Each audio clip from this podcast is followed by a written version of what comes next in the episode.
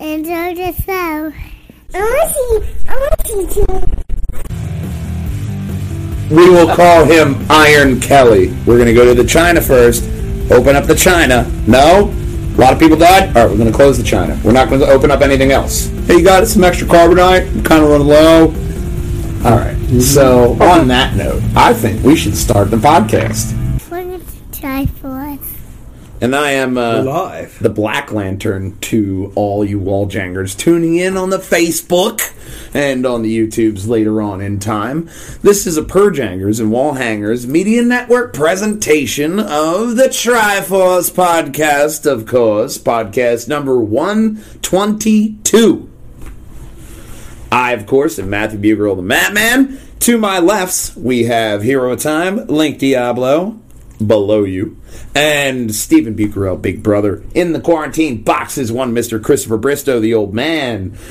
And, uh, yeah, man, we start off this podcast every week directing you right here to pjnwh.com where you can find all of the great promos, the funniest moments of our podcast listed right at the top. And then you can find the full podcast right down here in YouTube form. Yesterday's Lug Nuts Monkey Wrench Steering Wheel. and uh, last week's Triforce podcast, The Brave Little Decepticon Toaster. I still like that title. I That's love it. Oh yeah, I love that. I think that one came out of Katarina. Um, Yes. That was a mixture of things, but we got all the content up here for you, man. We want you to hop on over here to PJ, uh, contact us, leave us your name, your ma- your message, your email, find us on social media. Let us know if you want to be part of the Love Balloon, like the Black Opinionated podcast, and of course, he's also out there with the Not So Good Gamer. He's got the social group, the So So Gamers on Facebook. You can find them all out there. And then, of course, we start off this podcast every week with the same thing. Tonight, we get a new lantern. Boba Fett is meeting Mando. Batman's relationship with Alfred. Tom Cruise in space. And inside Xbox's trailers. All tonight on the Triforce podcast. So, as I alluded to in the beginning, we do start off this nerdy news with a new Lantern Corps. We have the Gold Lantern joining DC Comics universe. Um, DC Comics, while we're all familiar with the red, green, black, white, yellow, not many people have even, you know, not many people know about gold. Pink, aqua, fuchsia, all the spectrum colors. Fuchsia. And the Gold Lantern is set to make his debut in Legion of Superheroes number six, hitting comic stores June 10th. Uh, Brian Michael Bendis is the uh, comics writer, and uh, the comic series is set in the 31st century.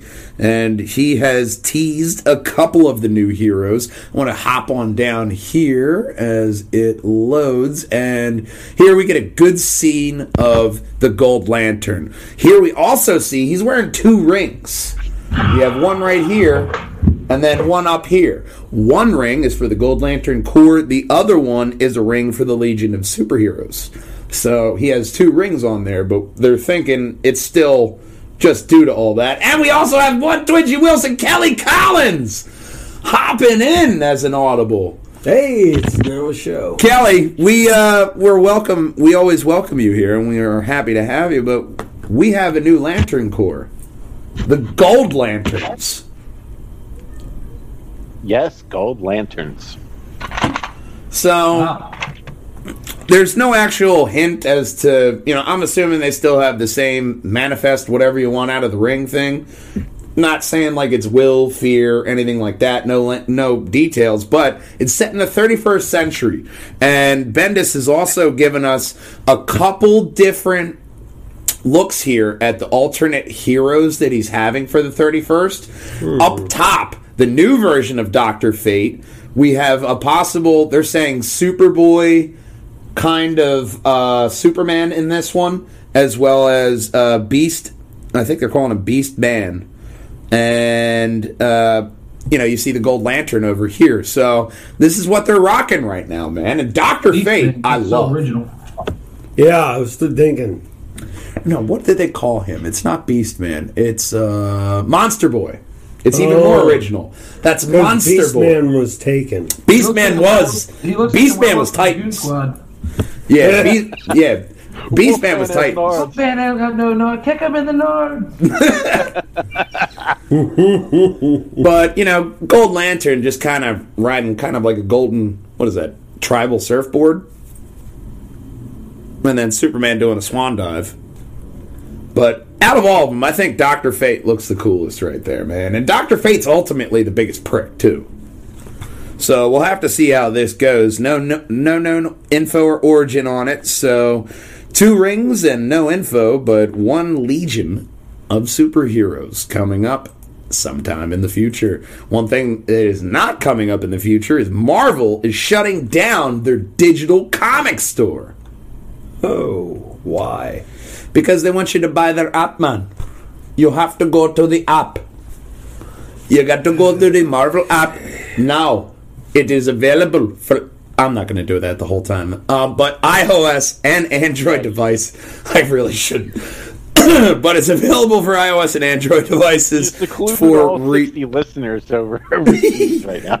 yeah. Um, but it's available for reading on Android and iOS devices. So your cell phone, you can hop on the Marvel app. All your stuff, if you bought comics on the digital store, it's going to turn over to the digital app. But Wait a minute! I thought Kelly was turning into Tony Stark for a minute because he had the he had the Iron Man looking knee pads, we will call him Iron Kelly. and he doesn't hear us. No, but it's still funny.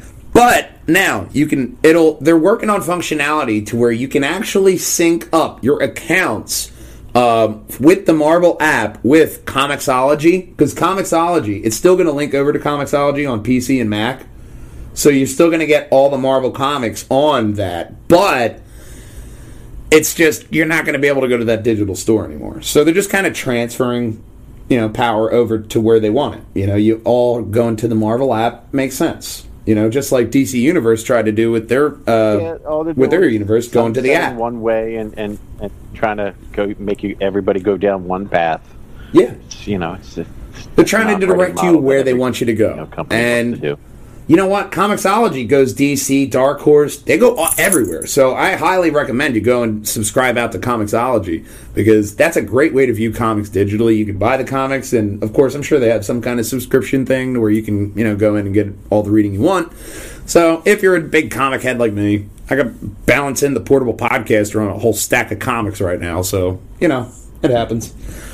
But that's one thing that you want to check out, especially if you're a Marvel head. One thing you I am always looking forward to here is HBO Max because it's free Yes. for me. but they're adding Crunchyroll Yeah, I know, I anime, know. man. That's free for you. But they're adding Crunchyroll anime. That's the best part about it right here because they got a Ooh, bunch yeah. of really good anime. Full Metal Alchemist Brotherhood. Have you watched Brotherhood, old man? No, I have not. It's one of the ones that I wanted to start, but being with you know, having kids, I have to, I have to, you know, sense like be its own internal sensor. There are so many tear jerking It was good. moments in Full Metal Alchemist that it is honestly, it's still one of my favorite anime to date. Brotherhood was the one that followed more of the uh, manga. What's up, Kelly? It is my favorite. Um, and that Brotherhood was so good. Oh, Don't mind me if you guys can see me still. I'm listening and everything. I'm just uh, doing my floor at the same time. did you hear us? uh, Okay. did you hear our Iron Kelly comment? no. 'Cause Chris made look- you look like you have. I thought you were turning into Tony Stark because you had the eye, uh, the uh, the knee pads like Iron Man. Yeah, I do have knee pads on. I don't want to get these staples on my knees. I got to tell you, we may have a new nickname for Kelly in 2020, which is Iron Kelly. Okay. I'm kind of liking that one. Yeah, I like that one too. I'd make your stream even better with the Iron Kelly show. it makes you sound so fucking metal. Yeah. Like Full Metal Alchemist. See how I brought that back around there? Yeah. So, essentially, Even on, all, even on all his knees, uh, hands and knees, he's still shaking his head. yeah. But May 27th, day one, you're going to be able to watch these anime like Full Metal Alchemist Brotherhood, the story of brothers who were trying to get back their mother and ended up losing something, and spend the rest of the anime trying to find it. Uh, the next one, really, really good anime. Re Zero, starting another wor- uh, starting life in another world with a smartphone. This one is really good. Um, you see the main protagonist. It's you know right here. He keeps starting Groundhog's Day the same day over to where she saves him from getting beat up by thugs, and then she wants his help with something. So it's a Groundhog's Day until he helps her do what she needs him to do. Okay. So it's the ultimate waifu Where, anime. Bill Murray? That's your Bill Murray right there. That's Okay. anime Bill Murray. They made they Japanese uh, Japanized him. Where, where is he on the wall in in the house? He does not have a frame yet. We need to have Bill Yeah, Murray we're in a working frame. on getting him We're working on that. Let's get some unessential businesses Working open so we can get a frame. Bill Murray. Yeah. So, Inspector, another one I'm not familiar with, but a lot of these anime, they're picking them because they're really good story drawn animes, which are kind of the cream of the crop here, if you're a fan of them. Um, keep your hands on Eizouken, uh, or off Eizouken, depending on their age. Rurouni Kenshin. Have you uh, watched Kenshin? I have not. Really really uh, this one's back in the uh, meiji era of japan to where they pretty much cast out samurai and all that so you can't kill. And weapons like samurai swords are forbidden but his samurai sword is blunted. It's a training sword but he still fucks people up with it. It is a really great anime. So all these are good in their own wor- in their own way. KonoSuba uh, god's blessing of this wonderful world we have Bungo Stray Dogs, uh, Berserk, which is a huge fan favorite right there. I Uh, remember. I remember playing the game for that on the what Dreamcast, Mm. and then they also released a new game for like the continuation of this. yeah. um, now this is the 2016 version. Yeah, this is the 2016 version that they're adding onto HBO Max. Yeah, there, there's a game that actually is a prelude to the actual series. Oh, that's on nice. PS4. That's nice. Uh, Kabaneri and the Iron Fortress, which I'm always happy. The one thing I'm hoping out of it, Kill la Kill, great anime, as risque as it looks. Um, two great anime legends came together to make this, and it's fantastic story. And there is a lot of, as you can see, we call this fan service. Your in April, uh, Erased, which is a very good uh, uh, kind of time trippy anime and uh, a whole bunch of them. Schwartzmacher, Marken, Schwartzmarkin. 91 Days. This one was interesting. It's during the Prohibition era, and it's all about the lawless revenge of you know bootleggers and getting booze. So that one might actually be a, a nice watch from day one. That one piqued my interest because I haven't heard of that one. Uh, the Testament of Sister New Devil and Rokka Braves the Six Flowers. A lot of weird names, but a lot of good anime coming to HBO Max. One rumor that I'm going to start off, well, midway through this podcast by now, is that I just saw today Amazon is rumored to be considering taking over AMC theaters. Yeah, I know AMC is in the midst of like you know their their stocks are going down. Yeah. Um, uh, they're they're on the threat of bankruptcy. Like Well, they bottomed out would be a about two dollars per share, but w- once Amazon announced, like you know, we kind of had some initial talks about a takeover, um, you know, but that's it. It was reported by the Daily Mail. You know what I mean? So that alone jumped them up at their highest. Their highest trading was six uh, six forty one, six dollars forty one cents, and their average was about five twenty from two dollars bottom low. That was just a rumor of Jeff Bezos even walking in the room of the building. Yeah, with a with a suitcase of cash. you know what I mean? Oh, Jeff Bezos is coming. Oh, break out the red carpet. You know what I mean? And honestly, I am completely fine with Amazon taking over AMC. no, no, don't break out the carpet with the eBay logo. Break out the carpet with the Amazon logo. yeah. It's all about branding now. It's all about branding. But, you know, I mean, maybe you'll be able to, I don't know, Amazon in some movie popcorn from AMC. Who knows?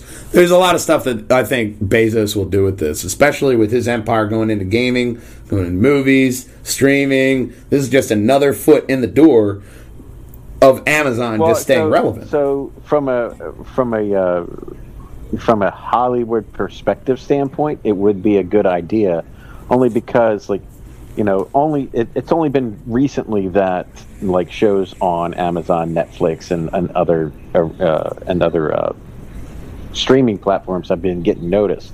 But did you know that there is a rule in Hollywood that in order to be considered for an Oscar, you have to have at least a six week debut uh, in a theatrical release. So with Bezos getting into into you know potential movie theaters, he might have the leverage to actually remove that rule or to make it shorter. Who knows? Well, Did you yeah. see that Bezos um, where he was uh, straight up f bombing everyone? Like, if you're a small business and you're, I'm gonna, I'm gonna mess you up. Like, I'm literally gonna come there and fuck you up, kind of shit. No. Oh my god, Alright. look it up. And he's- he went off and he says he, he don't care if you're a small business. He wants to take you out. He doesn't. He wants all the business for him. Okay. Other people have tried that. Yeah. And then, you know, people kind of stepped in and stopped that because, you know, some people learn from history. But we'll have to see. I still think that oh, Amazon taking over AMC is a good move. Yeah, we have laws against monopolies. Yeah. You would think so.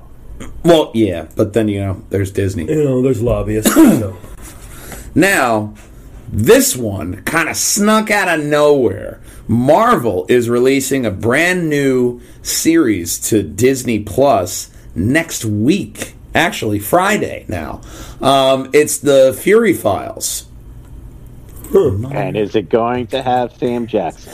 No, they didn't actually announce that here, but I would imagine that Sam Jackson give is. me, can can you give me two versions of this show? One on Hulu that has all the motherfuckers that he's going to drop, and one on Disney Plus that's PG thirteen. Now, I mean, I would honestly, I mean, if they just go with, uh, even if they go with like what they did with uh, Disney Plus or Star Wars rather, with the Clone Wars, and they just recast somebody else to do Samuel L. Jackson's voice, I'm fine with that because this series is giving you a look at Director Fury's files on some of the heroes and villains that Shield, uh, the intel that Shield has on them. So It's it's going to be animated. Yes, it's going to be animated right. Disney Plus series uh, coming out of the House of Mouse. So, animation is something that I think, you know, they probably had this one in the works. Maybe they didn't want to release it now, but they realized that, especially with the way times are now, they have to keep putting out content for people to watch. And, and, And they realized that but well before this vi- this pandemic. That's why they pushed up WandaVision. They pushed up Falcon Winter Soldier. Now they're still saying WandaVision is coming out this year. So, and you know they still have to finish Winter uh, Falcon Winter Soldier. So who knows what's happening um, there? But Part of that reason why you know why they're pushing everything up is because you know they don't have their standard go to like um Money like the- makers. no one's going to theaters anymore so Yeah. no Or one's parks. consuming the medium that way so in, oh, they're losing a they don't billion dollars with the Disney parks. Oh yeah. They're losing huge money. And I actually saw an article on Business Insider to where they're going to test out opening up uh, Disneyland China just to see Really? Uh, how's it do. Now you want to roll the dice now? I mean, it's China. yeah it's where I- I- it started. I think the so, mouse, the mouse and bat thing may not be may not go over too well but look, man, it's where they started. So you got to figure at least like, look, maybe they got a cap on it. No, all right, we're fucked. Uh, Chill back. Disney didn't start in China. Not Disney, the virus. oh. That's why they would say, "Hey, we're going to go to the China first. Open up the China." No, a lot of people died. All right, we're going to close the China. We're not going to open up anything else. We're going to keep it You're better off closed. starting at South Korea of all places. Do they have a Disney South Korea? I know you pulled that out of your know, ass, but I don't put it past One them. One of the few places that the pandemic is actually recovered from. Wow. Maybe they can get back to making shitty RPG games. So, watch out for the Fury Files. Another thing coming, uh, Fury Files coming May 15th. Another thing coming to Disney Plus is the Future Avengers. That's coming on May 22nd. So, another animated series coming to Disney Plus. They're trying to flood you with something to watch on there. Are you looking up whether there's Yeah, a South Korea? Okay, good. There is. There's Oh my God, there is. Is? Yeah, there is. There's, There's a South Korea Disneyland. there's there's one in South Korea. Maybe they should open up that one if they're all you know starting to recover. Try You out see there. What the reviews say. okay, hang on. We got the earpieces in. I got to do this. This just in: there is a South Korea Disneyland. They get Back to you in the studio, Chris. Oh, I'm sorry. I'm in the studio. They get excellent reviews. Hey, man, it's Disneyland. Who's going to give Disneyland a bad review? This person. Korea? Hours of waiting in lines. Nah, do the Joe Rogan thing. Find out what kind of fucking other reviews that guy did. I guarantee you, 90% of his reviews are negative. I'm not feeling well. I That's don't a- got that type of energy. That's a bitter motherfucker that This gives person gave Disneyland him a bad four review. stars, and it's like they wrote like four pages. Was it Teddy Schools? No, no, it wasn't Teddy. Wait. no, he lives in Hong Kong, China. Nah, Teddy lives in Probably Lincoln. That's fine. So we move on here to some actually I felt pretty surprising news. Uh, Yeah? The Mandalorian is not only getting Rosario Dawson as Ahsoka Tano, but we are getting the original Jango Fett to pop on Mando season two as Boba Fett. Now, if they're getting this actor, you gotta know there's gonna be a moment where they both have their helmets on, like, what's up? Yeah. You know what I mean? You think they get at least get a head nod? Just in Uh, they get a head passing? I would love just a head nod. They don't have any communication, just they look at each other like, what's up, bro? And Yeah. walk away. No, be dead. You know what I mean? They're both bounty hunters. They both got fucking shit to do. They're like, hey, what's up? Hey, you got some extra carbonite? I'm kind of running low. No? All right, that that's fine. I'll just I'll just grab some somewhere else. You know, maybe they're friendly, but Pardon probably me, not. Do you have any Cloud City Carbonite? Now, one fan uh, thing I saw on the fan sites is that one, uh, Jango Fett wasn't a Mandalorian. Correct. He The bounty hunter. yeah, he was just a bounty hunter. He killed a Mandalorian and stole his armor, Correct. which had to be a badass Mandalorian because he had the jetpack. They have to mention that. Yeah, so I mean, you I can't know. not. But here's the other rumor: they're also on top of Ahsoka Tano. Uh, the Rebels, Star Wars Rebels series, had another Mandalorian in there. Um, I forget her name right now, but her and Rex, the clone trooper, are rumored to be joining Mandalorian as well. So we're going to get a whole lot of crossover here from the animated characters into the live ver- uh, universe for the first time. That's interesting. I mean, they're already kind of accepting that Darth Maul is running the Dark Syndicate. That's why they added him in um, the Han Solo movie, Okay. which absolutely blew my mind when I saw it. I was like, "What?" Uh, it was fantastic. Yeah, that, that was a good. That was a good like little nod ad.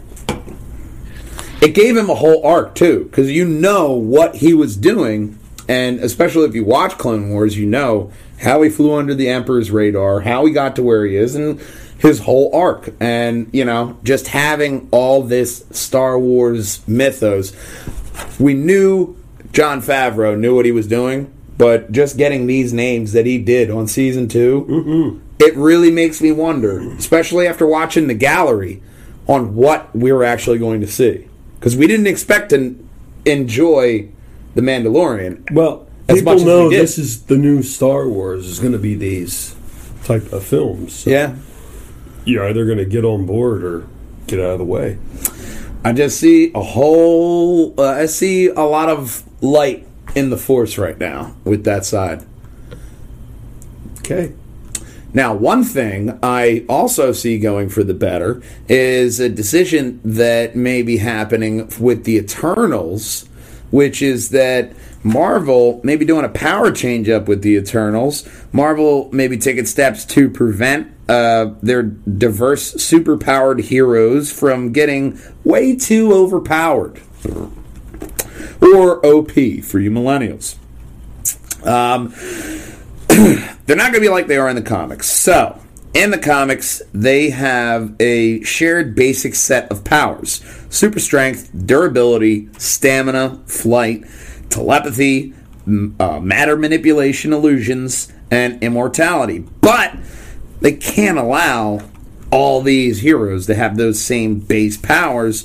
They're trying to go for more of an individual skill set. So, with this, we see right here one Richard Madden from Game of Thrones. He's going to be Ikaris. We have Salma Hayek as Ajak. uh, Lauren Ridloff as Markai or Makkari, uh, Brian Tyree Henry as Phastos, Don Lee as Gilgamesh. Uh, Kuma Nujabi as Kingo, and Lena, uh, Lena Jolie as Thena, and Lia McHugh as Sprite.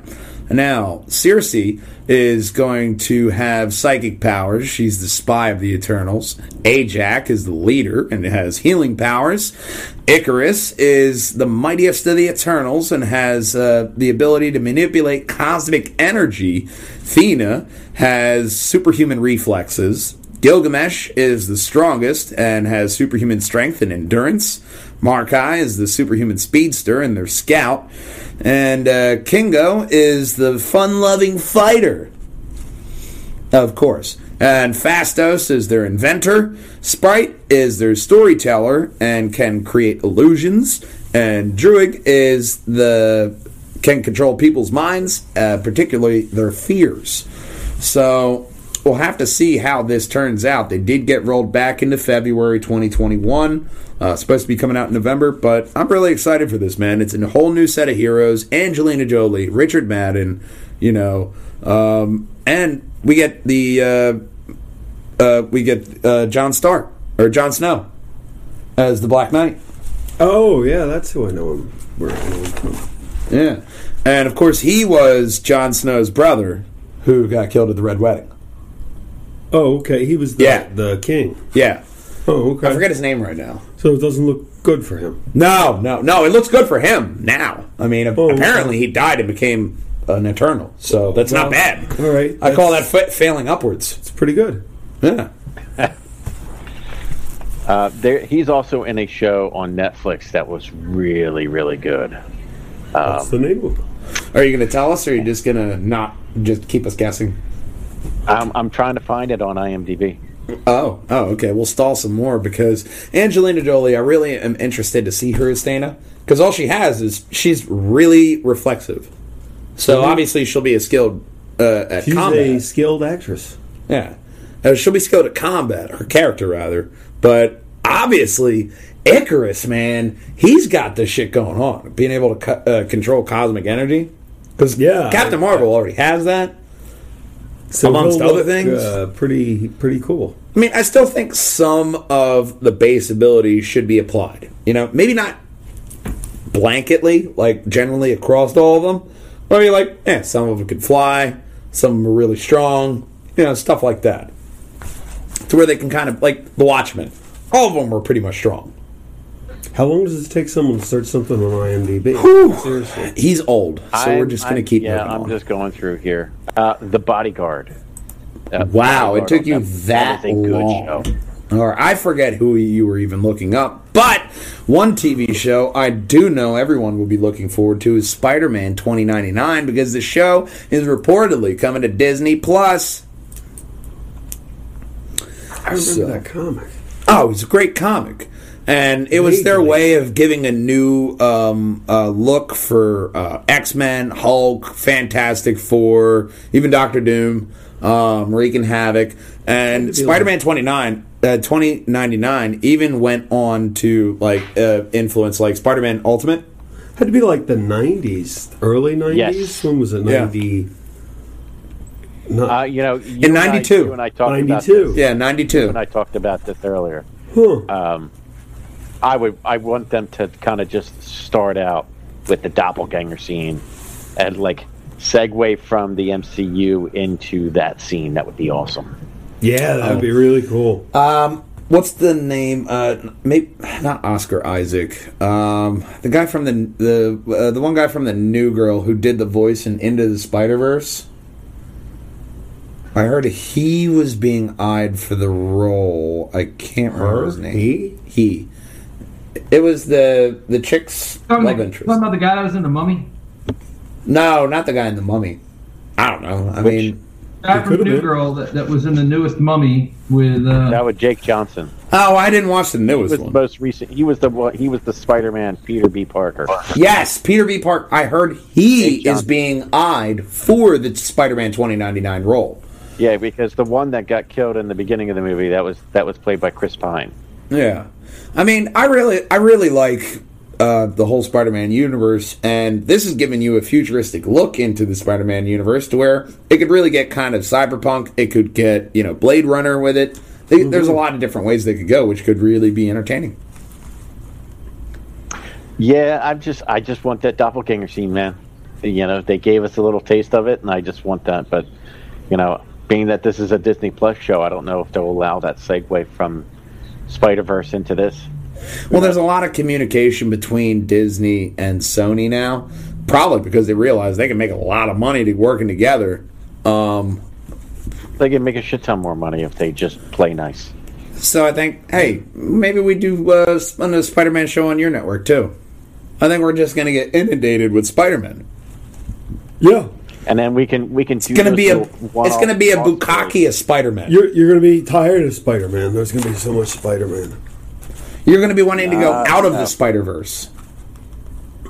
Spider Verse into the Spider Fluid. Oh God, no, we're not titling that. Oh no, We are not titling it that. That hurt me. we're going on to the next story. That's what we're doing. Ugh. Something That was a other than throwback this, to one of your- please, one of your quickly. Well, I got to tell you, it's not it's not any more palatable because uh, Deadpool creator Rob Liefeld he says that Marvel has zero buckus diddly snake eyes plans for Deadpool. I mean, the two movies came out really back to back. They did come out back to back. He says it here. I think it was like uh, twenty. You know, sometimes you have to was let the original things. Deadpool. Yeah, it- 2018 was Deadpool 2. Yes, And then 2016 you and, had Once 2018. Upon a Deadpool one year later. Yeah. So we got inundated with Deadpool. So maybe, I mean, the Fox merger happened. Obviously, they know how popular Deadpool is. I mean, maybe Kevin Feige has a thought in passing, like, hey, you know, maybe we'll do this. But maybe What do nothing you think, Kelly? concrete. Good talk. He's too busy waxing the floors now. He's almost done chores. His wife will beat him if he doesn't finish. Enough about his private life. But as much as I want a return for Deadpool, I also have to realize that the MCU is going to be very crowded when things return to what we're going to call normal. Yeah. The, the new norm is that it's not normal. So maybe, as the old man says, It's going to be very crowded with products for everyone to buy. well, maybe as the old man says, you just give it time to ruminate. You let it just hang around and just let it sit for a bit, and gonna then direct that? You let it breathe. Yeah, and then you can just kind of let the MCU play out. Maybe even just do cameos. Just do a couple cameos with Deadpool at the end credits, just to, just for fun, especially on Black Widow because it's a sex wife. But I'm telling you, it would be great. It'd be great. I, I, he doesn't have to have a that major would, that role. Would be entertaining yeah, to see him go back in time to kind of remove that piece of history from his. maybe he tr- maybe he originally wrote that into Deadpool too, and they were like, "No, Ryan, no, you can't do that. That's a little bit too far, man." But why? Somebody's handler, like, "I'm sorry, you can't have that in there."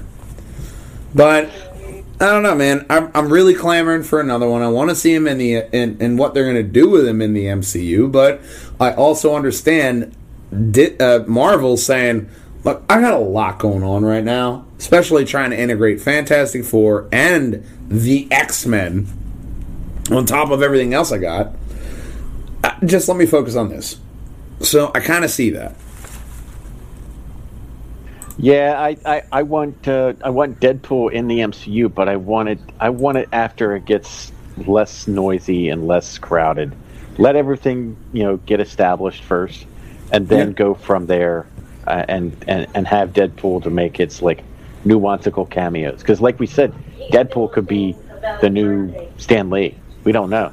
Yeah, I kind of feel like there will probably be a little bit less, uh, you know, people clamoring for that, but a lot more people clamoring for this next story. Andy Serkis. We all know he's going to be Alfred in the Matt Reeves Batman flick that's being uh, tossed around right now, but he teases it's going to be darker than previous films and darker and a darker and broodier Batman. That sounds like my Batman Darker and broodier than than what? than what we've seen. Okay. If it's coming from Andy, I'll, I'll and Andy we trust, man. I'll let it- I'll Absolutely, let it go. man. I trust Schmiegel. I mean, old man. I mean, Andy. I mean, whoever you are. Glad to have you on the podcast. Such a famous person, but I really, I really trust him. He's taking on the role from Michael Caine, though. Michael Caine did an amazing job. He did, that, That end scene at, at you know, no spoiler alert at the gravesite. You know that that was a tearjerker. Oh my god, man! And it, it, it was just like, look, if you're going, and they're also going for more of a. Uh, at the center of it, he says it's going to be about Alfred and Bruce, you know, and it the film is going to be about their emotional connection between the two. And he said it's an exquisite stri- script that he's seen. So All right. I'm excited for this one, man. It's moved to October 2021 release, but it's just giving them time to make it. And I really think if you have Andy Serkis saying it's an amazing script, I re- it really leads me back to believe that Ben Affleck really did just not be Batman because he didn't want to become an alcoholic again, and it was his time to move on. So that's not to say that this film is going to be hurt by it. I think it's going to be reason right amazing. there. It's a good reason. I, I I I want this to be great. You know. Yeah. It- surprisingly so. We, we we joke about it all the time, but Ben Affleck was a really good Batman for what he you know what he was given. Yeah, Yeah, I mean, he didn't phone it in. No, he he put in the work. But you know, if Ben would just stop being Ben for a little bit, he you know he would have been able to do some great things. But studio said no. absolutely. Yeah. So we'll have to see how this one turns out. But uh, another show that I see coming in the future, National Treasure TV series coming to Jim, uh, Disney Plus, not Jimmy Plus. Ooh, they're gonna have Nicolas Cage. No, but it Uh. is being produced by Jerry Bruckheimer. You may know this man from Bad Boys, Bad Boys Two, amongst other things. So Is he going to have an asteroid like Armageddon and Bruce Uh. Willis, who like sacrifices himself? I'll tell you what he is doing though. Jer- while Jerry Bruckheimer confirmed himself that he's making a National Treasure TV show for Disney Plus, he also confirmed that the script uh, for the show has been completed and there's outlines for future episodes and going on to say that the show will have a younger cast and does not expect Nick Cage to be involved. But the younger cast will not only get this TV show, but a third National Treasure movie with them in it. Okay. Okay, So- I mean, Got a lot I'll allow it, in but I don't know. Like, I, we already know that like that you know Nick Cage is not going to be in the Disney Plus series because he's planning to play Joe Exotic, the Tiger King. Yeah, he's Carol getting he's Baskin. he's getting ready for his Tiger King debut, but I mean, honestly, I think it wasn't Nicolas Cage that made the National Treasure movies good. You could have had another actor in his place easily and still gotten these amazing movies. I think it was mainly the script and the subject matter of it that really enticed people. That oh, it really shit. was almost it like what Assassin's like Creed does. Movies. It was really one of those movies that you could just watch and you can, you know, even though they took some liberties, it's kind of like Assassin's Creed Three. You know, you you still you knew the core material and you were enthralled by it. So, yeah, I mean, we didn't have like, could we have someone to, you know, like I- insert, you know, good actor here? Yeah, Mhm. but you would have missed out all those Nick Cage deliveries, though. Now, also, uh, interesting that we bring up Assassin's Creed here because I was talking to Walljanger Joe Palladino, and he convinced me that I should give Assassin's Creed, the movie with Michael Fassbender, a shot, and I did. And I liked it. Okay. I thought it was a good movie. It wasn't great. I have not watched it yet. I thought it was good. I mean, the Animus is absolutely ridiculous, I but thought it was a great. it was a good movie. Yeah, man. I mean, it was good. I liked the story, especially the time period. And Joe also told me that um, the character of the movie also ties in with, I believe it was either, uh, I believe it was Unity, with the character in Unity. Yeah, So- around that, that was what 2016 when they were trying to come out. They're tying in all that Assassin's Creed mojo, and it worked on me, man. Obviously, I'm wearing an Assassin's Creed hoodie right now. I love them. They can do wrong because I haven't finished Odyssey. Hint, hint. But I still think that you know it's stuff like that. I want an Assassin's Creed show. I'm Who saying. knew there is such a thing as a game that's too long? Surprising. On that bombshell, what's we Tom go Cruise doing? we go to something different two names that you would never have thought that you'd hear together in your life tom cruise and elon musk plot to make a movie in space Why is that picture only have the back of them? Why aren't they facing the camera? that's a very good question that was probably a bad shot but It's really stupid. mr does him stunt his stunts himself is going to space All right. Well, it's only a matter of time, really. it really was So, how did Tom Cruise? Where were you when the day Tom Cruise died? I don't know. there there's How did nothing. he die? Well, remember that movie in outer space? Yeah. They finished it, but he wanted this really cool stunt, and if he died in that movie say no. If he died making that movie, you know you'd want to watch that movie.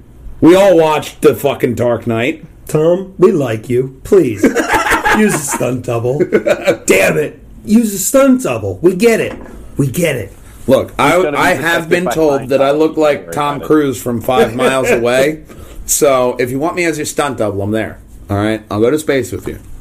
I'm just offering. He's going to try to find out if Scientology is real up there. So Elon SpaceX and Tom Cruise are partnering up with NASA on what will be the first narrative feature film in space, an action adventure film.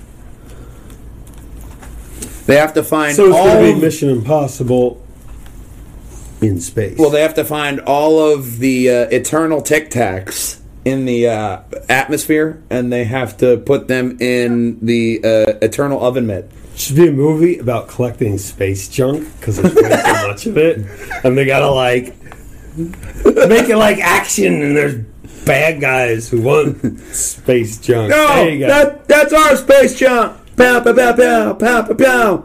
Oh no! They're trying to take our space junk. Pow pow pow pow pow pow there you pow. go. You know, That one is It'll free, by the way. So it could be like boom, boom. look, Space Marine has proved that Boom. first-person shooter combat in space can happen. All right, and it can work. So I am totally with an action And if Tom movie. Cruise is involved, it'll be an amazing movie. So Yeah. don't Yeah. die. This We is a man. Tom, just don't die. This is a man that when he went on Top Gear, he was the only person to bring the fucking car on two wheels and have a good lap time. So, I gotta imagine the Tom Cruise the fire horn doing. sounds off. It's Yes. with the air raid sirens. The air raid sirens that are going off in I'm Delco. sorry, folks. We have to get to the bomb shelters now. We're not to this. Welcome to Fallout. Welcome to Fallout. Tuck your head in between your legs. Woo! Is that the first side one there, right near you guys? What? What? What? Like, what? I can hear it too. We're like three blocks away. block and a All of us. out. We're like Hang on a second. three You, blocks. you can hear it too? Oh my god. Like if my dad If told you- me, like, Bud, do you hear that siren? yeah, I'd be worried. He lives in Oxford, man. That's a fucking hour away. Kelly lives 15 minutes up. Not even 15 minutes. He lives five minutes up the road. Four blocks that way. Yeah, He's four blocks one that block way. that way. Old man is like two blocks that way. Like, yeah, we can all hear the same siren. Go back to cleaning, Cinderella. He is. yes. He's, he looks, he's having fun. Hey, you know? Man just likes to do his floors. More Sometimes, power to him. Some- Iron. sometimes you gotta find a place to clean the floors. And say I wanted to find a place to clean floors. Where would I go? Well, I tell you what, you go to kw.com and you'd visit Caitlin Carezzi and the Anne Marie Carezzi real estate team over in Media PA because they are licensed in PA, New Jersey, and Delaware to find you your dream home to where you can be cleaning the floors like Twitchy Wilson. But your floors won't look. as I'm sorry, his new name is Iron Kelly. So, like Iron Kelly, you could be scrubbing the floors in your new home during a podcast, and you will be able to park your car when there. he's trying to do when he has his pads on. And that's where he stores his Iron Kelly armor, and they're licensed in PJ, uh, PJ and WH. No, they're licensed in PA, New Jersey, and Delaware, and specialize in first-time home buyers. So if you don't know what you're doing and you want to buy a home, hop on over to kw.com and find your dream home today, and talk to Anne Marie Krez, real estate team. So Back to Tom Cruise not dying. yes, no, but we're moving on to the next floors, just contact Twitchy Wilson. Iron Twitchy This whole Wilson. podcast has been a been a walking advertisement for you, Kelly. Yes. If you need anything done, contact Iron Kelly at pj and wh at gmail.com. so, Borderlands movie. We talked about Eli Roth getting this Borderlands movie, man, and I kind of like that idea. Now, there's another thing where they're eyeing Cate Blanchett. You know her because she played Hela on Thor Ragnarok.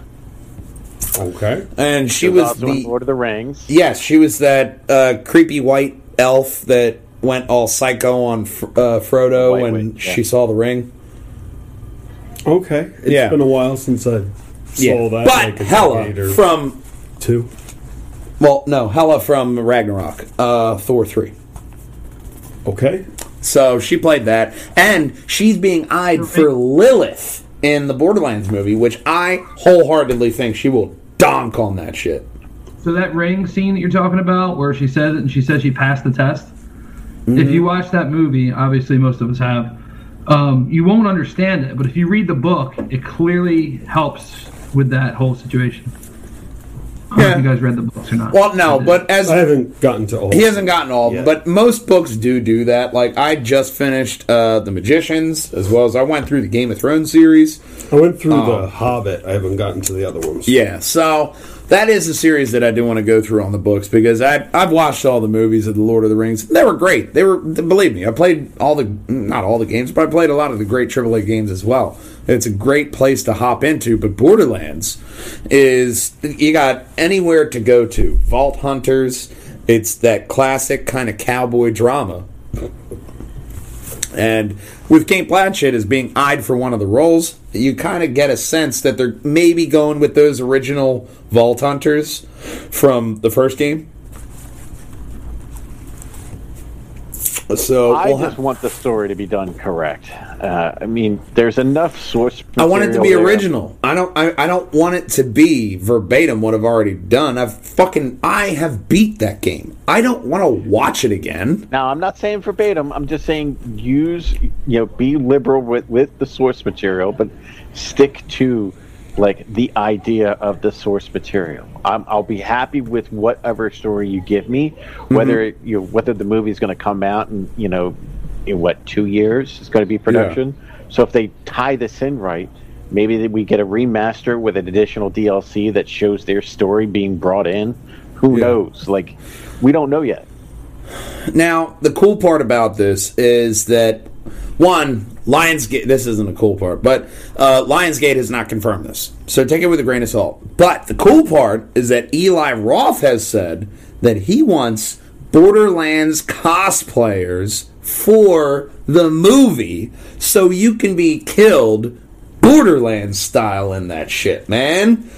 That is what you do with a video game movie. That's what you do. Uh, I would I would love to be a boss and just be like you know how they do those little silhouettes of the bosses that show up. We already know your name. We already we already know your Borderlands boss name.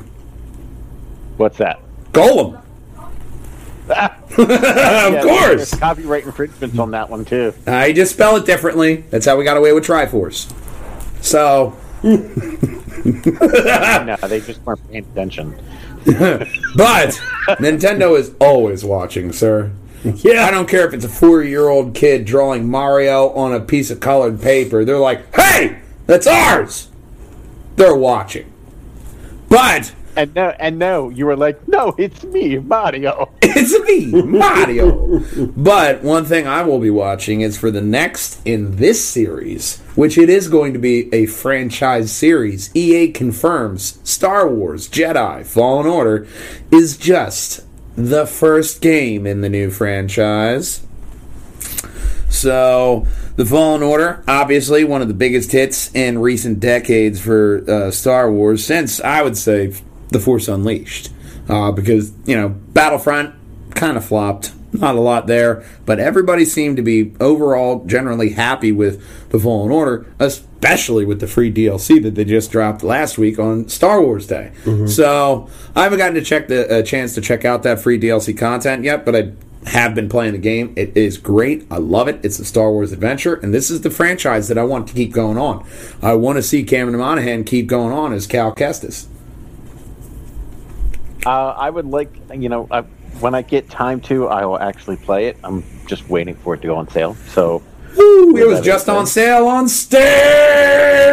Uh, Fifty percent off. That was the time you wanted to buy that. Was on Star Wars. put it on your wish list. But put it on your wish list. Steam will let you know five thousand times a day when something is on sale. On that All right. list. I'll, I'll, well, thank you, Steve. But I'm interested to see where they go from this because obviously this is mainly focused around Order 66. Maybe they go into the original trilogy time and give us a little alternative timeline as to like a Jedi who is not known by Luke and in a different outer rim part of the galaxy. You know what I mean? Give us a different setting with him. You mean actually use like some of the base material from the extended universe? That's yeah, like getting retconned? send him to Jedha. Send him to you know like Exegol or well not Exegol. You don't want to go there because the Emperor's building starships. But send him different places to really kind of expand the universe because this is you know this is the next big title. Yeah, I'm, I'm, I'm interested to see where where the story goes once I start. You know, I also want to see a little it, bit more I'll- I'll be force. I want to see some more force diversity. You know, some more diversity in the force powers. Push, pull, force fart. Like, no, I don't want that. I want, I want force unleashed powers, man. Give me that shit. I get. Yeah, and this, is, this is where he's going to fall down. yeah, and even I even saw a video. Uh, one of the Facebook people did with uh, actual fencing people, and they watched footage of somebody playing the Fallen Order, and they were like, "Oh wow!" And they were actually impressed with the dodging and the counter and the parrying that were in the system in the game. So it's just an overall great game. That of course they're going to make this a franchise. Yeah.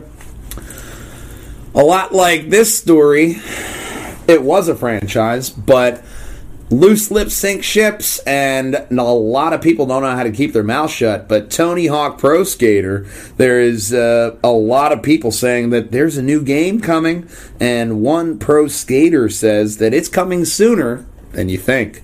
So while a, while a little while ago, it was known a well-known leaker said that Activision had a prototype floating around the office of the new pro, uh, Tony Hawk Pro Skater, um, and also uh, another pro skater, uh, Lizzie Armanto, said let it slip during a podcast that she was in it.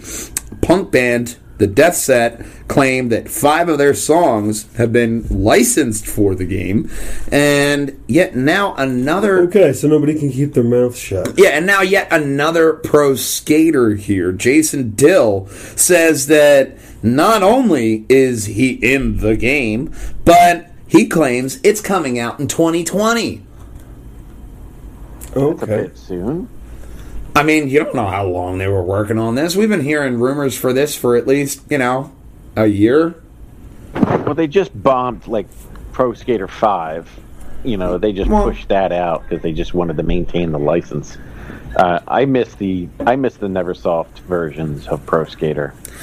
Now, Uh, even they- still, we have heard rumblings of of- a remastered coming out, so maybe this is just a confusion from you know because you're not going to tell pro skaters and shit who you're just taking their likeness and their shit and adding it in your game. You're not going to tell them everything, so maybe they're just remastering and adding new skaters in the old NeverSoft and just you know remastering the old shit because we did hear a rumor that they were doing that. Could be. Could be. Could be. could be like a remastered plus. So there is more Tony Hawk in the future. And I remember playing the first Tony Hawk Pro Skater hours on it. I remember uh, Pro Skater Two. You had Spider Man as an unlockable. Yes. Oh, yeah. I would say at least the first three Tony Hawk Pro Skaters were absolutely solid AAA games. Oh yeah. I would say I would say one, two, Thug, and Thug Two. Those are those are the better pro, pro skaters. What about Tony Hawk Ride, man? Tony Hawk Ride had a board, and you had to skate on the board. I was a fan of uh, Skate 3. I thought Skate 3 was amazing. Yeah, that was that, that was an EA product. Different property, different property. Yeah. It was But though. I mean, skate. A lot of people had uh, a lot of uh, fan. Um, you know, there was a lot of fans clamoring for a new skate game, even like a remake. And there's some rumors around that. So, skateboarding maybe you know making a, a comeback in the gaming industry, man. Which I'd be well happy with. That's all. The sh- I played that shit because I couldn't do any of it. Yeah.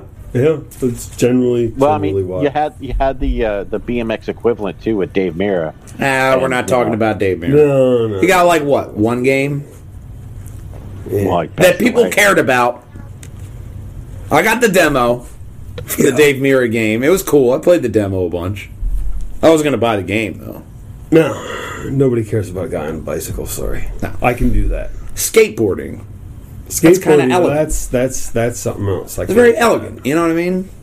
It's very. It takes a lot of technique Yeah. balance. Yes. that's something impressive. I can sit on a bike a lot. Good for you.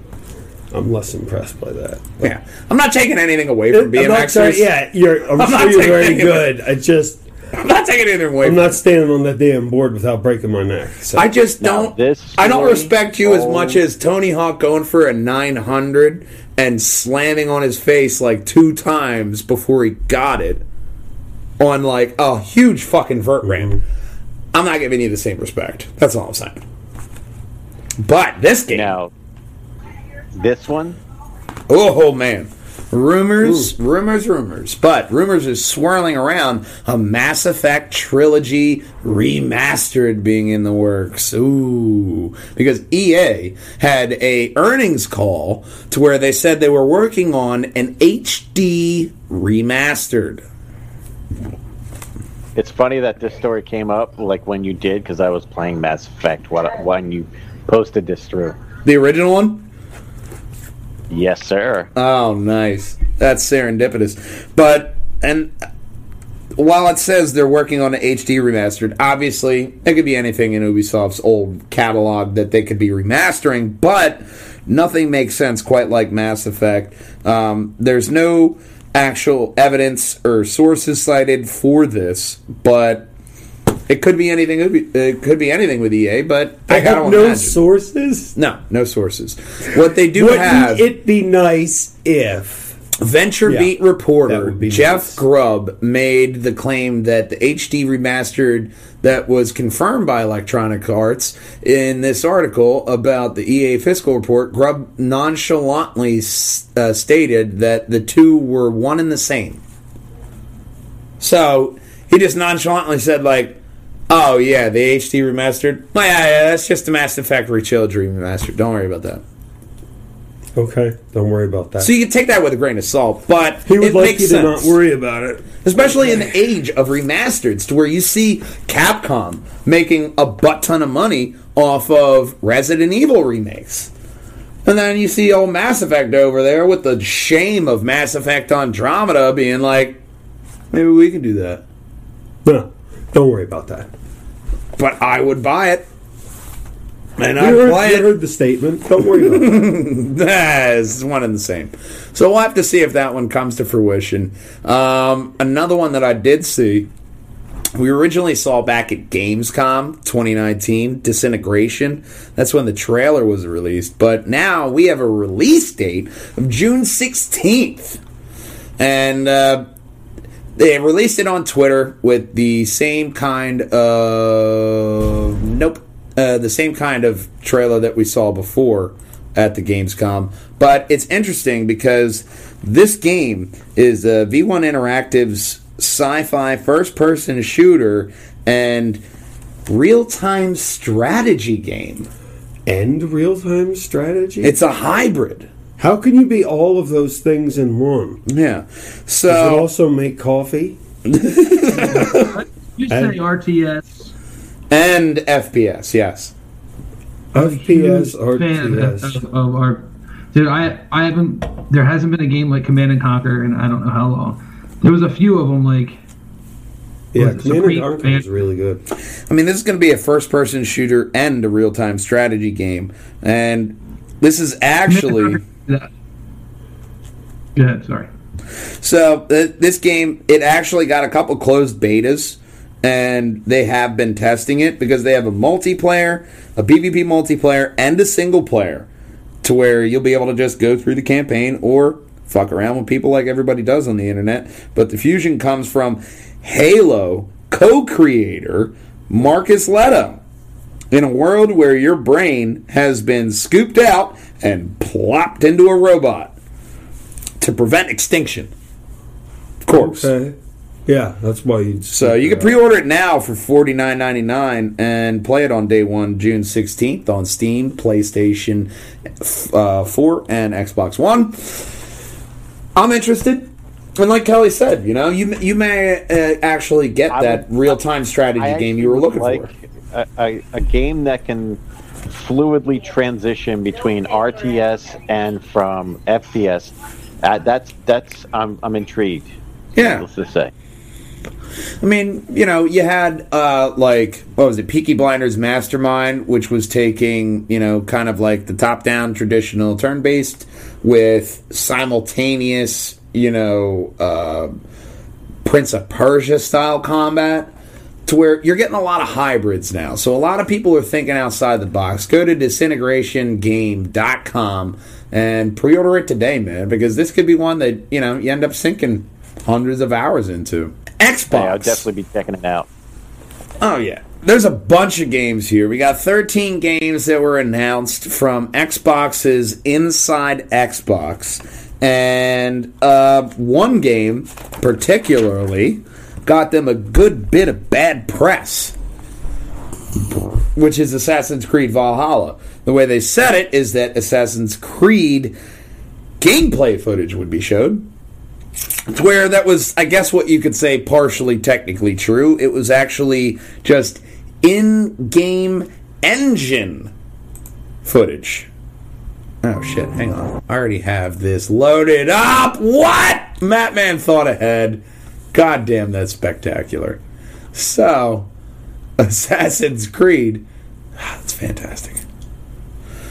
Valhalla, we got this released uh, trailer here. Now, 10 of the 13 games that they did announce are going to be the smart delivery titles. so that you can buy them on the Xbox One uh, One X or Xbox One, and then you can also transfer that over to your Xbox Series X, so you don't have to actually buy them twice and double dip.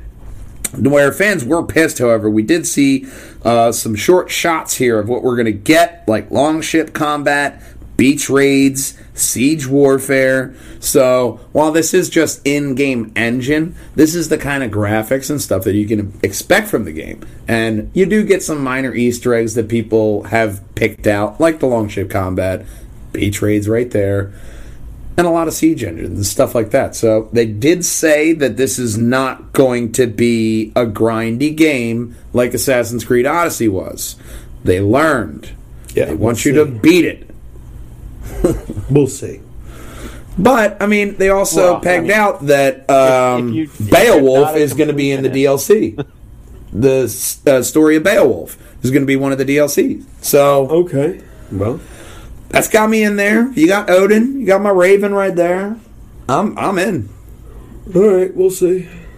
Especially if they Holiday mix a 2020. culmination of all the stuff that they had in all the games. I can really see uh, Valhalla really bringing back a bunch of people to Assassin's Creed. Now, this game, some of you may remember, Mattman did a Matt plays on one game called Bright Memory. This is Bright Okay. Memory Infinite. This is the f- the finished game, and they have the trailer here because this finished game is also coming to Xbox One or Xbox Series X, and you see all the amazing graphics that we saw in the Steam early access version, which was just part one. He didn't end up finishing uh, the preview series because he wanted to finish the game. So in this game, it is a mix of first person shooter and uh, melee combat, which I'm ab- absolutely in love with after just playing what he did in uh, you know the early access stuff. But hybrid first person shooter action combat game mixed with traditional you know first person shooter with melee combat dystopian future world you know and the best part you see at the end right here you get to drive a knockoff DeLorean Oh, that's oh, awesome. Okay. you know what I mean my god knockoff DeLorean and old man, we already get it for free because I bought Bright Memory on Steam. So where if you do buy Thank Bright you. Memory on Steam in the early access, you get Bright Memory Infinite for freeze. But it is coming to the box. Um, uh, and all that footage in that trailer, that was all made by one man Okay. in his spare time. This is what we do in our spare time. That is what he did in his. So, you know, overachiever. Call of the Sea. Of the sea. So, So, call- listen, Yes. um, I was saying before Command and Conquer, you know, how that was an RTS where for years, I don't know if you guys ever played it, but it was like Yeah, it my was favorite really game good. growing up. Uh, Chris, are you familiar with it? I, I play it on my PC from time to time. he still so plays in it. 2002, they came out with Renegade, I Yes, didn't play that one. which a was a first-person shooter of first and third person shooter, but you could also build like an RTS, like the, the Obelisk of Light and stuff like that. Yes, I remember. So this, like, I haven't seen like like that game. I haven't seen an RTS FPS since then. Well, that's where you're really going to kind of get that with Disintegration. But Call of the Sea is a first person action game set in the 1930s on a South Pacific island where this woman is in search of her husband. Okay. Yeah, that's what I got. He's missing, obviously, because you're not just like, oh, he's probably on the fucking island again. So she's searching for her missing husband on a South Pacific island, and that's the premise for the show or for the game. It's you know first person. Obviously, you got some kind of uh, aqueous webbing between your fingers. Very Bioshock-esque. Yeah, yeah. Chorus, uh, space combat shooter. Uh, that one is uh, adding story to the aerial space dogfighting. and you're piloting a sentient starfighter, j- destroying the cult that created her. So she's a bit of a spiteful bitch, but you get some cool, you know, space starfighter gameplay in this one. So especially for Series X, that's going to be kind of showing off that, you know, it's almost like a driving game to where you need to have something like this in there to really show what the you know graphics will do. Yeah, that looks like the point. Yeah, you know, you got the dust, you got the light, you know, a lot of the stuff that they're really pushing with mm-hmm. this latest gen, and you know, I'm, I'm interested in it. I'm, you know, we'll have to see where that one goes, you know, but launch titles traditionally don't get the best ratings, even third party, you know.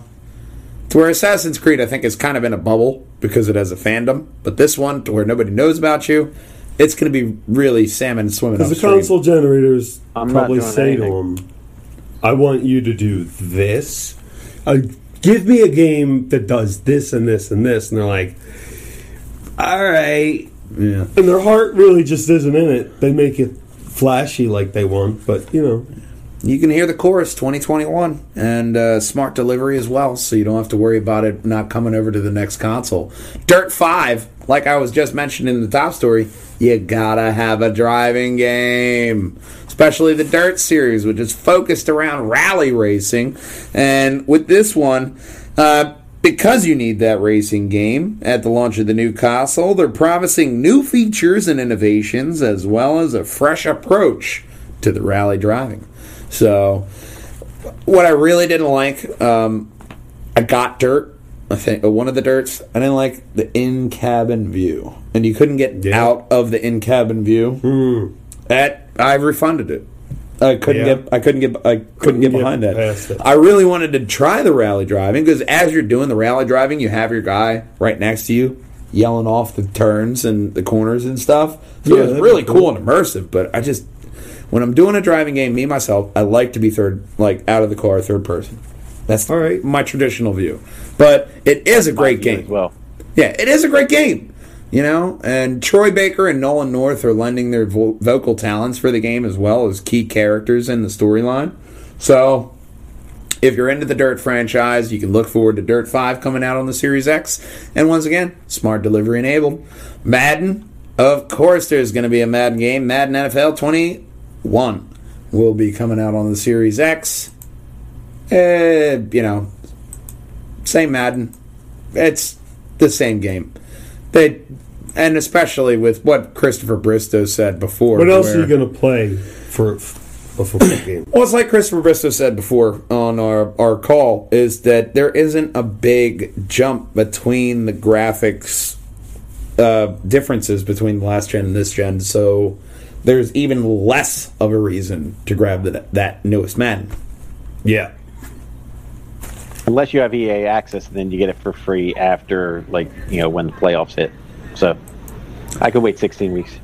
Scarlet Nexus, an animated infused action game. You'll play as the psychokinetic Yuito Sumeragi. You'll explore the futuristic world of New Himuka as technology and psychic abilities are used to wage war.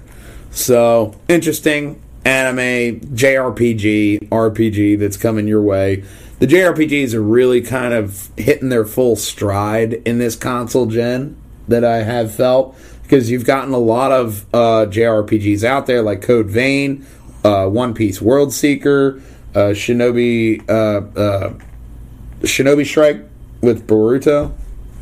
You've gotten a lot of really great Yes. j- uh, anime games out there, and this is just another one that's coming right to your Xbox at Series X at launch.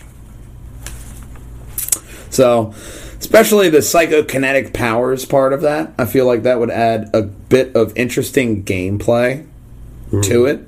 Yeah. To where like Code Vein is more of a uh, you know like uh, Dark Souls esque kind of game. I'd like this one just to be action adventure. Let me go through, kind of you know, s- see what the world's about. No pressure. Let me save. Let me save. That's it. Scorn! I still don't know what the fuck this game is about from the trailer. Luckily, IGN has a little uh, uh, description at the bottom. Um, a first person horror adventure. Scorn aims to take you on a non-linear journey through several horrific realms with a distinct H.R. Giger like aesthetic, each with their own story to unravel. And this is the trailer you get. Very kind of, I would say, uh, Dark Souls like, with the art style. Almost like Dante's animation Inferno. Dark Souls. Yeah, Dante's hybrid of, Inferno, like, that kind of dark aliens. Yeah, little turd hanging out, faces that need to shave. I think. Or have horrible shit growing out their eyes. Yeah, not sure you want to poke that belly. That's not the Pillsbury Doughboy. Oh, he's leaking. Okay. That is a very odd statue to make what looks so tall. Yeah, that's really weird. Yeah, yeah, just two naked bodies in the center of a pantheon. What? It's art. Does the penis have to be going in? It's art. Okay. Okay. Like I said when I uh, when I started, what the fuck is this about? I saw this as they were going live, and I was just like, "All right, what's your game?" It's a horror. These things are going to be after you and raw. It's a horror game. Material is subjective. Raw. It's a horror game. You don't got to know anything else about it. That's it. So this one I actually found interesting. Second Extinction. This one is like if you mixed Left for Dead with Turok because Okay. it's a co-op uh, first-person shooter. You're battling dinosaurs. They've taken over the Earth. You got Okay. shotguns. You and your team go through, kill some dinos. Okay, well that's Okay. that's real simple. Left for Dead meets Turok. That's it. Fair and you know what? so slightly more realistic than zombies. Yeah. Kill them all. Yeah. That's your goal. Dinos. They still there? All right, get to it. You consider this more realistic than zombies? Okay. I would more. It I would. slightly more you know what? than zombies because at least dinosaurs were on this planet. This doesn't happen often. People were on this planet. Yeah, but not living dead Zombies dead. were. Yeah, but not people. living dead. To where this is actually where I'm kind of siding with the old man, surprisingly. Uh, yeah, I would see that as more believable because, you know, Jurassic Park. All right, whatever. You know, I don't care. I don't really see Nazi zombies as, wow, that could happen. Um, The Ascent. That's kind of I don't know what you're talking about. The Ascent is uh, essentially Cyberpunk Diablo as a co op action RPG. I always like another take on like the top-down, you know, RPG style. Yeah, I futuristic dystopia where a mega corporation is you know ruling everything and it's collapsed, uh, left chaos in its wake, and uh, you know it's going to be there's going to be more with this one coming out uh, later on in May with IGN, but know it's uh, interesting stuff that they did have come out here. Ascent is one of them, which really doesn't really show you a lot. This one, the medium. Bloober Team has uh, specialized in psychological horror for years at this point. Uh, the Medium is uh, another step forward for Pol- uh, Polish studios. The player is uh, the titular medium. You'll see both real and spiritual worlds as you investigate a tragedy in the uh, now abandoned hotel. Excitingly, those two worlds come with separate soundtracks one by the Bluebirds team and Aldrosky. Oh, I'm not even going to say that last name. So, two different stuff by of Silent Hill. Relic whiskey. Yeah, Relic Whiskey. And the others by Akira, uh, Akira Yamaoka of Silent Hill. Okay. So, right along that Silent Hill line. So you're going to get that as well. This one was a uh, fan fa- uh, cult classic It was back in the PlayStation 2 days. Uh, old man, have you played Vampire the Masquerade Bloodlines? Or Uh, any on of the va- actually of all things. No way. So you have you're familiar with the the Masquerade series then? Well, Yes, yes. Okay, because I looked on Steam. There's a bunch of games on there, and Bloodlines was one of the most popular. Uh, this one, the sequel to that series, is going to be taking you to the underworld or Seattle. Um, as you choose one of several warring vampire clans. And if you can check out this trailer with the music, definitely do it because this guy is dancing and just seemingly psychotic with all these bodies around, and it's an uppity, feel good music. And it's very interesting with the trailer because now you see a little bit more modern day. You're walking around, get stabbed, normal day in Camden, and you see a lot of uh, what you can expect from this Alright. game. To where it actually looks kind of good. You pick your warring faction. Which dancing psycho vampire do you want to work for? All right, maybe they got I'll, something I'll, here. I'll take it. You know, it's it, it it's interesting enough to pull me in. You know, it's that warring vampire fractions that you got with the Blade series, and really, I, don't- I mean, they kind of tiptoe around it. But you really don't get that in vampires. You know what I mean? With the vampires, it's either Twilight or Diaries of a Vampire. You know what I mean? Yeah. It's not like, oh, we're secretly ruling your world and controlling your economy. You know, you don't have Empire Vampires Edition. So so this is more like Lost Boys. Yeah. Next one here we have is Yakuza Like a Dragon.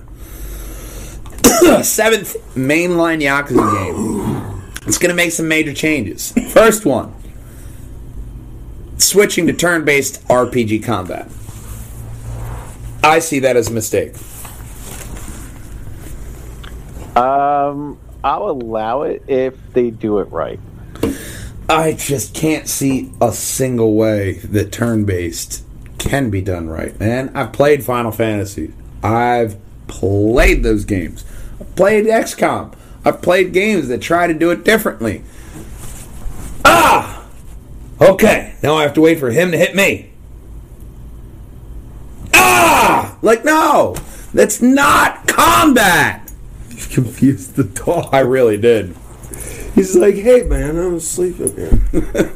But next gen Yakuza title, uh, Yakuza Zero, I did see was on Steam for uh, on sale. So the Yakuza games really popular in the franchise. I'm just not sold on any kind of turn based. That's that's pretty much it for me. But you know, we'll have to see because fans love the series, so it'll eventually you know move on and evolve.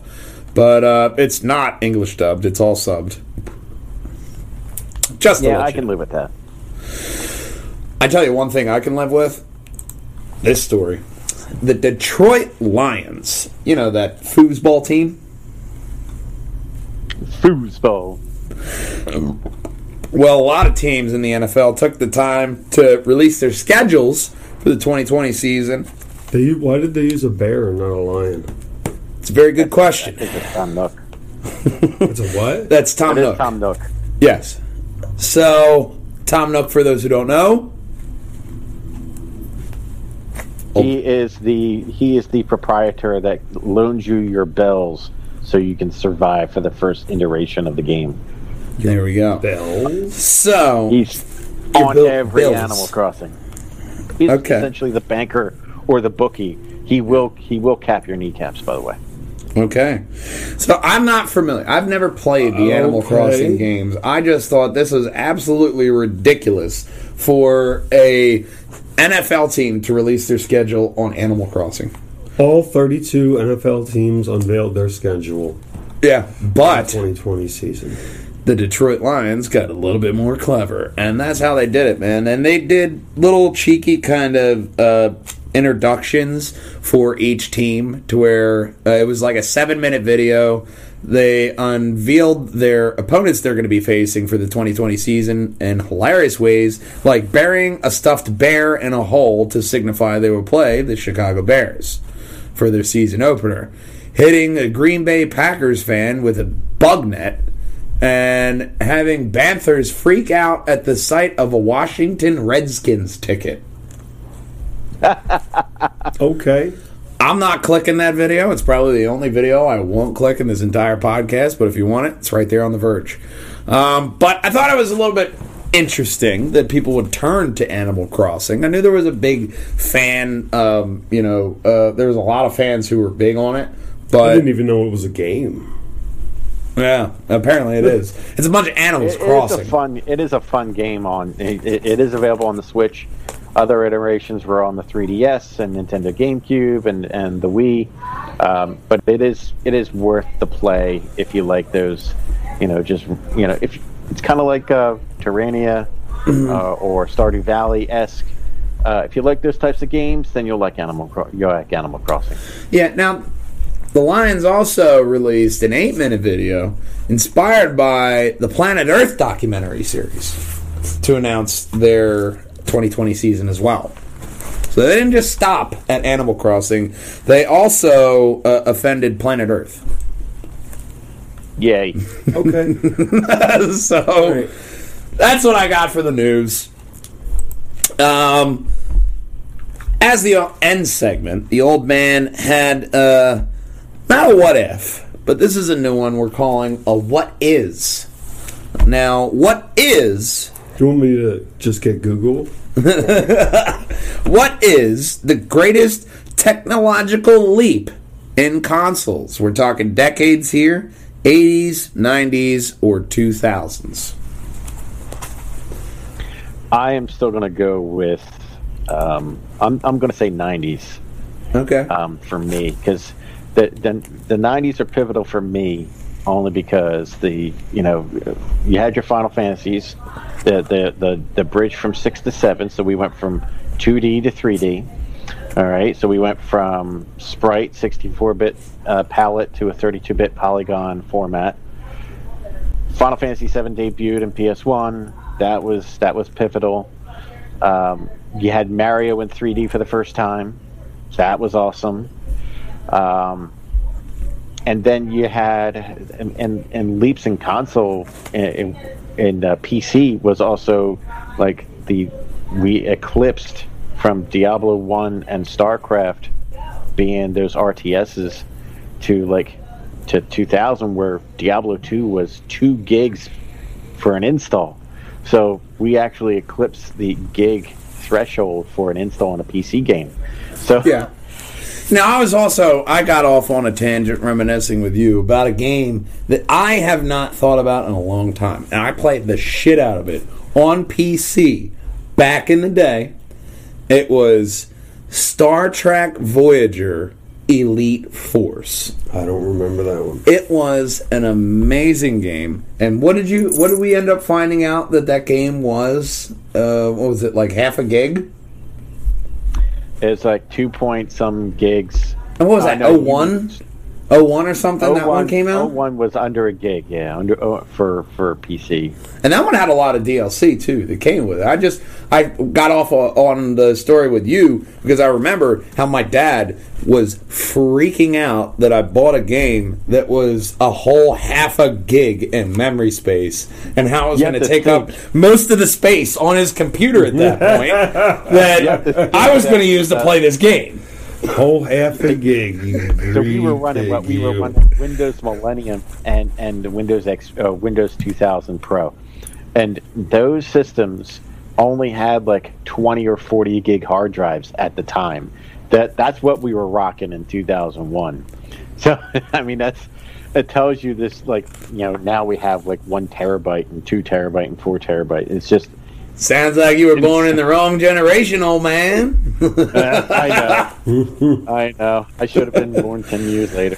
Speaking of Star Trek video games, do you guys, Chris, do you remember like on PC there was actually oh, so long ago? I think it was 80s where there was a game, a Star Trek game where it was so hard to figure out what to do.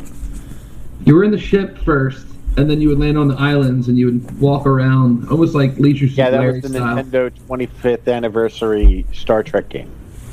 I actually beat it.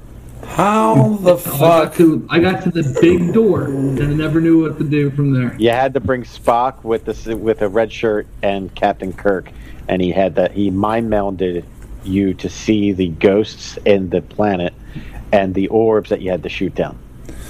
It's like, hey, Chris, you remember that game back in the 90s where you were the box and you had to jump out of the thing to get the guy? You're like, oh, yeah, I remember that one, man. And he'll tell you the exact fucking name of that goddamn sh- with the bare minimum amount that you need to define the thing you're saying as a description. He could still pinpoint that game out of nothingness in that realm. Game from the nineties where you're like a badger or something. You had a rocket mm-hmm. pack. You're flying. You're shooting shit. Was it a badger or a wallaby? I think it was a wallaby. I don't know. Those That was games are Solar great. Jetman on on Nintendo. And he knows Okay, that might be it. I'm I not know one game that Chris did not beat on Nintendo. What's that? no one could beat it. Blaster Master. I bet you didn't beat that one. I didn't beat it, but I got close. I did too because you couldn't continue. On a separate note, though, I did meet. I did beat Bassmaster. Whoa. ah, Yeah. Yeah. Caught the biggest bass. That was it. It's a game over. You win. Okay. But The sound effects, the music for that game was. dun, dun, dun,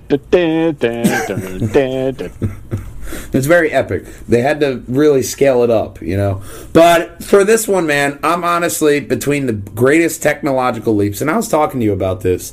As much as I want to side with uh, like the 2000s, because in that realm, console wise, you had a bunch of objects that you could shave with, you know, on any given object, person, thing in a game. You went from, you know, Castlevania 64 to, you know, something with smoothed edges.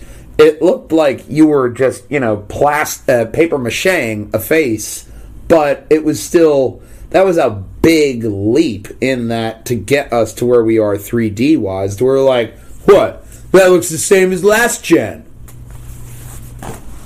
So that was more of like a defining moment. But like I was saying, with the 80s, you went from ColecoVision, Atari, to Nin fucking Tendo Entertainment System, which was boom, like a gigantic bomb went off on every kid's head, and it melted immediately as soon as they saw that console. It was mind bending. that obelisk.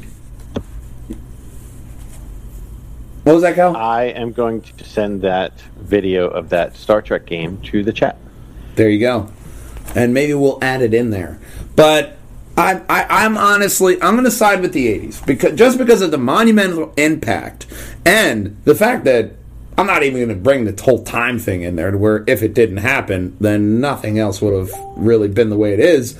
But it's more the fact of, I think that was really the biggest jump. You went from green and black right? To where even on, you know, like Commodore and some of the earlier stuff, you had, you know, pieces of, you know, clear paper that you would put over. Oh my god, that so fucking works. And it would have different things on it, and you would just move the little black dot around to complete the game. To where that's where you were coming at in the beginning of the 80s when it comes to video games. And, you know, maybe as a home console, you know, you got that, you would have to go to the arcade to get anything substantial Yeah, until Yeah, I mean, you- the Nintendo Entertainment System. That literally, it's like dropping the mic. the biggest thing, uh, the, the biggest in as far as sports improvements was Tecmo Super Bowl, hands down. Tecmo Super Bowl. I'm gonna say because before that it was like it was like six on six, and, and you know four on four hockey. It just didn't add up. Tecmo Super Bowl, one of the better sports games out there. Hardball So- Three was a good baseball game for it for for the Genesis Super Nintendo area, but that that was it, when it comes to technology wise, I'm still going um, Super Super Nintendo, Genesis era to uh, PlayStation, N64. And on that flipping bombshell, as the old man falls over, Callie, Yeah, my camera just went. what are you thinking here? 80s, 90s, 2000? Which one of these decades had the biggest jump in technology for gaming wise, the consoles and all that? Which which had the biggest jump? When um, I would say, it- to me, it seemed like '90s were all '90s because it seemed like you had a lot of different systems come out in '90s, but how however, they're all pretty similar. So it's kind of hard to say because '90s you had like what Dreamcast.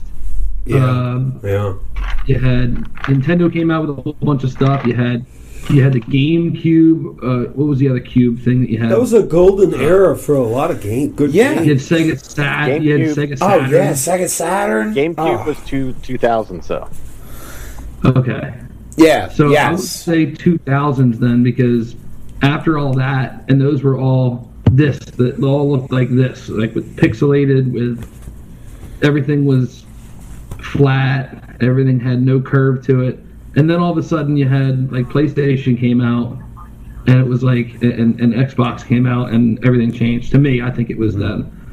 Okay. I agree. because there were so many things that all looked the same to me in like the the, er, the 90s to early 2000s and then it was like and then graphics started getting significantly better i think Yeah. Yeah. No, I would I'd wholeheartedly side with you here, but it's it. I was really on the fence between the 2000s and the 80s, to where I would more Yeah, or less be comfortable that. siding with the 80s just because of the pure uh, impact of it. But just the pure if I'm if I'm sticking by the rules, I would probably have to side with you with the 2000s because with you know GameCube alone propelled Nintendo forward. Now, granted, PlayStation already had a full disc, so did Xbox. You had Xbox at that point, and they were beginning to break the mold. It's just a whole bunch of stuff to where I think, overwhelmingly, I think the old man is kind of taken out here in the picture as well as in the verse in the end segment here because ultimately, I think we got to side with the 2000s as being the ultimate technological leap for gaming here as of this point.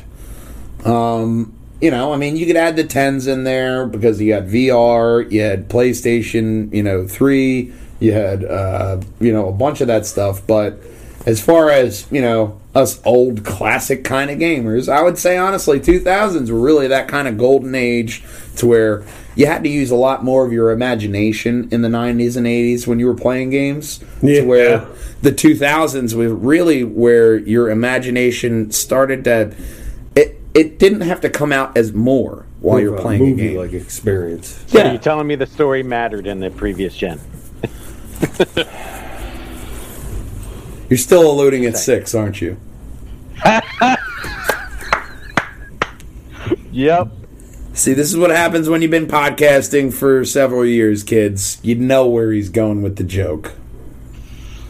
and apparently, you don't know where to look because he's st- sitting right above me. But I'm really, I'm liking the 2000s for this end segment, man. I think that ultimately they went out like 90s, 80s, very similar in stature to where you're not really, but you had that 3D jump from the 90s to the 2000s to where a lot of people were like, oh shit, video games, you say? And it became more of less of like when Peter Molyneux was saying, like, oh, when I first got into video games, it was like, oh, you know, I play video games. And it was kind of mm-hmm. like taboo. Now it's just like, oh, I play video games. How much? and that's how, how people base you know base your character. It's not you know Yeah. oh you're a nerd get away from here to where 2000s where a lot of people were really going all right they got something here.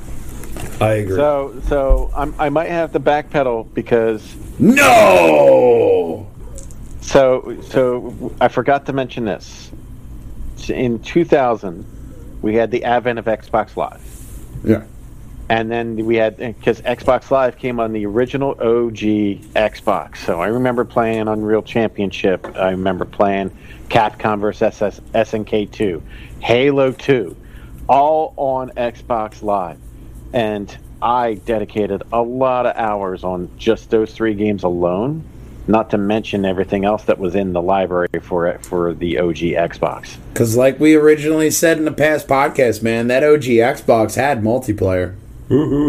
Yes, it did. I know a guy who was on Halo, and he was like in a clan and all that. He was very deep into Halo, and he was like in the community management of that whole Halo. He was deep into it, and that was the first to where I really got introduced to the whole multiplayer aspect of gaming. And that that's where, yeah, man, like really, that's where I say the ultimate decision lies is right in the 2000s was the cusp of everything that has come to be now in gaming that's where it really hit the turning point Speaking of Halo, nothing beats the uh, the pistol in Halo One. absolutely right sir that pistol was Pistols fucking and rocket badass was a game mode.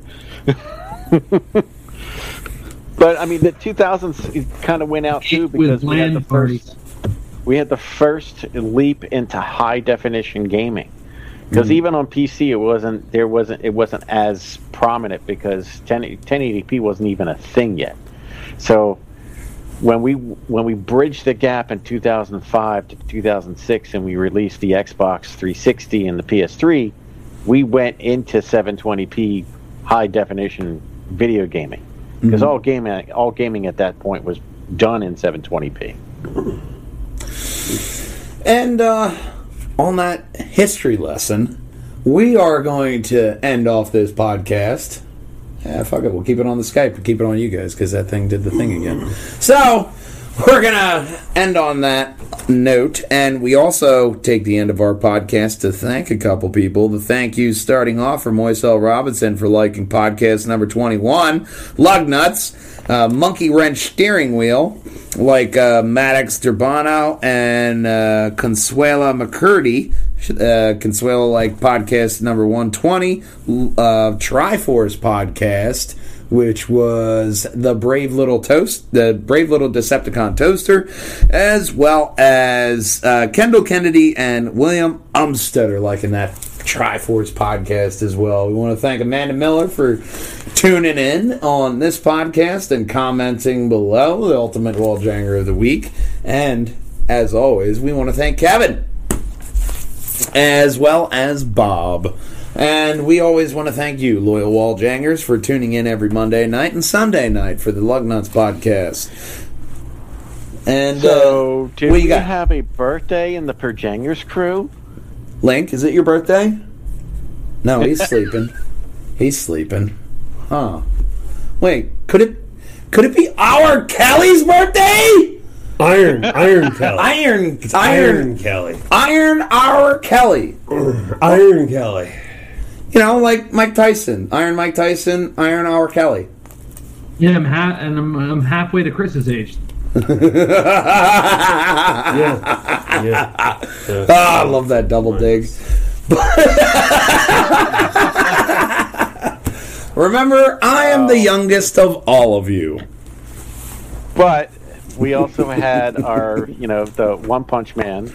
Yeah, man, my man Connor. Happy birthday, Connor. He turned he turned four. No Uh, he- way. He had a he had a parade of cars that drove by and you know sprayed him with silly string and and all Awesome. that jazz. So pictures up That's on, good. Pictures up on my Facebook, so you can see it there. Nice, nice, nice.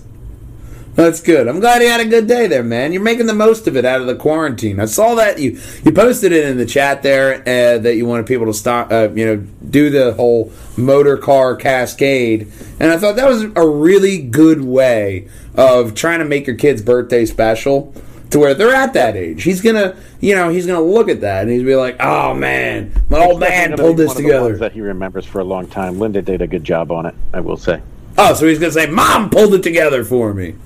Always. Always He came up to me at the end of the night and said, Daddy, I love that you did everything. Not knowing it was hard. Oh God! And uh, later next week in the Try-Force podcast, we report on the old man's death. Yes, he was slit in the throat. Um, rightfully so, Linda. Rightfully so. Um, but as always, Who's on that list? this is a long drawn out goodbye. Who's at 11? I am Matthew Bugerell, the Mattman. To my left, we have Hero of Time, Link Diablo, and Stephen Bucarell, Big Brother. In the quarantine box above us, we have one Kelly Collins, Iron Kelly, as well as Old Man Christopher Bristow as well. We are the culmination of the Try-Force podcast, and we love you. We thank you. We want to see you next week. And as always, boys and girls, game on! We'll see you then. Bye bye. I would love just a head nod. They don't have any communication. Just they look at each other like, "What's up, bro?" And Yeah. walk away. Spider Verse into the Spider Fluid. Oh God, no. we're not. I trust Schmiegel. I mean, old man. I mean, Andy. I mean, whoever you are. Glad to have you on the podcast. Such a famous person. Nintendo is always watching, sir. Yeah, I don't care if it's a four-year-old kid drawing Mario on a piece of colored paper. They're like, "Hey, that's ours." Pizza. Hold on. Pizza. Come here. Well, I had to actually work today. Yeah, till two o'clock. It was still rough, man. I was supposed to be sleeping until 10. All right? You don't know how hard it was. And remember, Link, Mother's Day is a very dangerous day if you haven't gotten your mother a present. But your mother's a bitch, so you don't gotta worry about that. What? It's the term. T- Some puppies. Just get some tape. I have invisible tape upstairs. I'm about to No, no, no. I'm not invisibly taping it to myself. Just All do right. the reporter thing and hold it by your ear, like, "What's that, Chris?" Reporting here live from the studio. We're going out to Dan Walt Wachowski Janger Chris in. at home. Wall Director Chris reporting in. Never ever. Yeah. The dangers of rubber bands. Danger, Rubber Band Robinson. Here, here's how the article starts. You'll shoot your eye out. You'll shoot your eye out, kid. So back to the OG group. Yeah, man, the original Walljangers. Yes. Yes. OGs. You're n- you're now in the OGs. The original Try-Force. We just didn't name ourselves the Try-Force until Kelly came along. Although, and this will be some great end credit scene, uh, scenes because I'm recording. It started off Old Man Mattman car trip, right? Then we had uh, one over the phone, Yes. and th- I think our first Because we were podcast we did recording wise e- with the portable was yes, we are recording. Correct. Because It was no webcams. The first webcam came in when we went to go live with Frank Link. And that's when Correct. Kelly came in. Correct. A little walljanger history there. Yeah, we were running on the, the wireless mic deck. And on Oh, that, God, with the microphones, and then the microphones Yeah. cut out, and oh, good. they were Lord. really bad. I gotta tell you, thank God I wasn't editing at that point. yeah, I know. Don't. Although I'm the Black Lantern today. well, to me, you're green. So You're still green to me. Oh, okay. and I just look normal. It's not easy being green. Oh God, Gonna where's my it. mouse? We're gonna end it. I gotta find it. I gotta find my mouse before we end it. Where? Uh, nope. There we go. All right. Bye. Nice. And I tell you what, Walljangers, you're gonna pop right up there and poke the old man in the face and click that subscribe button. You're gonna go right above my head and find the greatest podcast for you, and right above Steve's head, you're gonna find all of the Try-Force playlist. And as our main man Connor says, one punch. Bye.